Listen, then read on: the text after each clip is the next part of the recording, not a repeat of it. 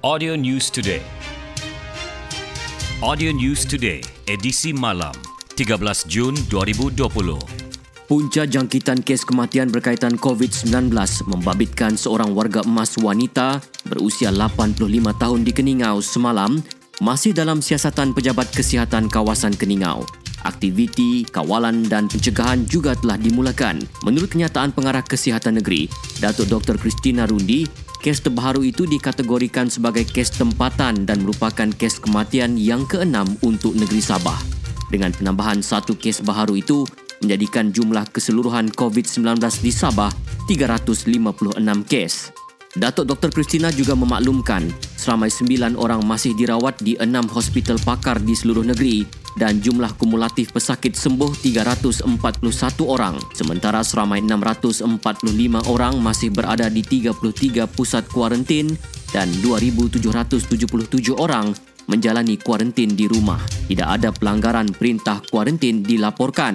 JKNS sekali lagi menegaskan setiap individu yang diarah kuarantin perlu melaksanakan perintah itu dengan penuh tanggungjawab. Dalam pada itu, Datuk Dr. Christina berkata, bagi mengekang penularan jangkitan COVID-19 dalam komuniti, JKNS sedang mempergiat aktiviti saringan bersasar seperti saringan dalam kalangan mereka yang bekerja di tempat tumpuan awam seperti peniaga dan petugas kaunter. Aktiviti saringan bersasar juga diteruskan ke atas warga emas dan mereka yang berisiko tinggi di lokaliti-lokaliti yang dikenal pasti. Saringan juga dibuat ke atas mereka yang dimasukkan ke hospital dan ke atas semua kematian yang berlaku di luar hospital.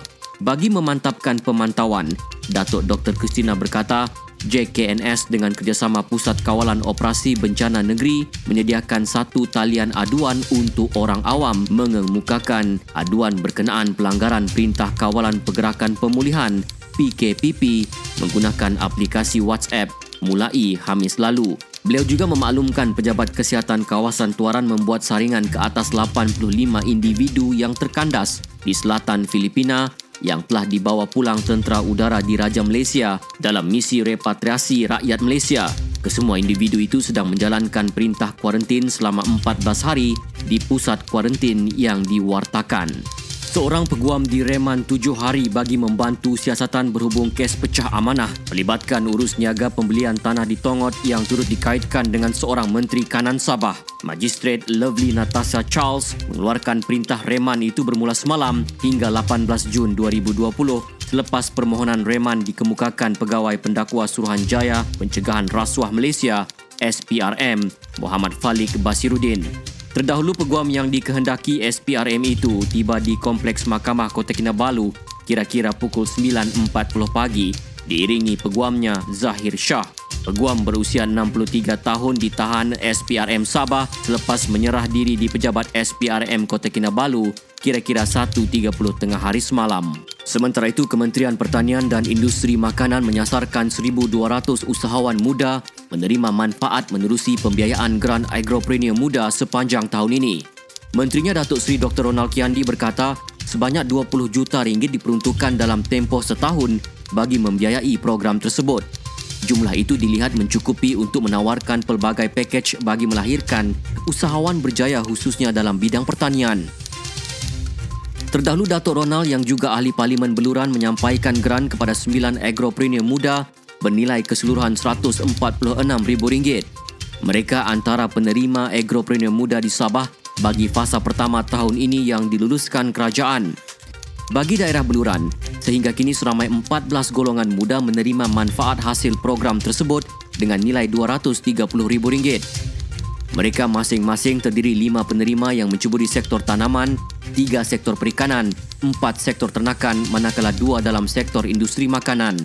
Bagi fasa pertama tahun ini, seramai 238 golongan muda di seluruh negara menerima pembiayaan tersebut melibatkan 4.01 juta ringgit.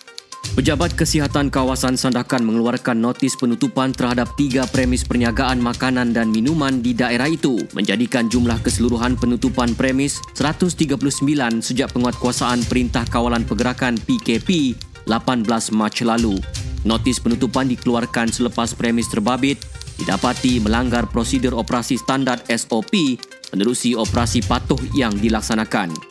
Sementara tiga lagi premis dikenakan kompaun kerana didapati melanggar SOP Perintah Kawalan Pergerakan Pemulihan PKPP.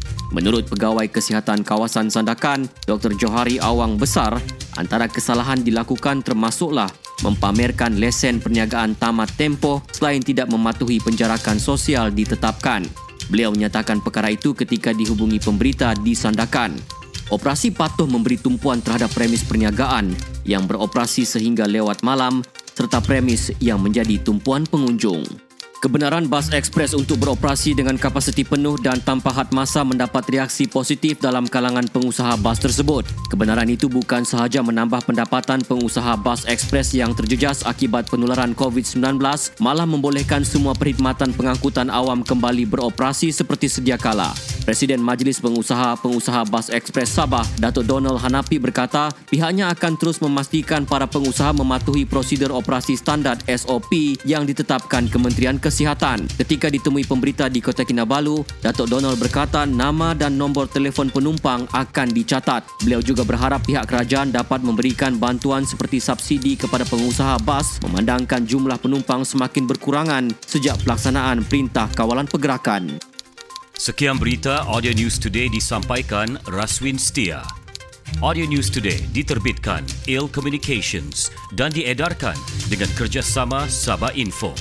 Ikuti lebih banyak berita di fb.com slash audio news today. Audio News Today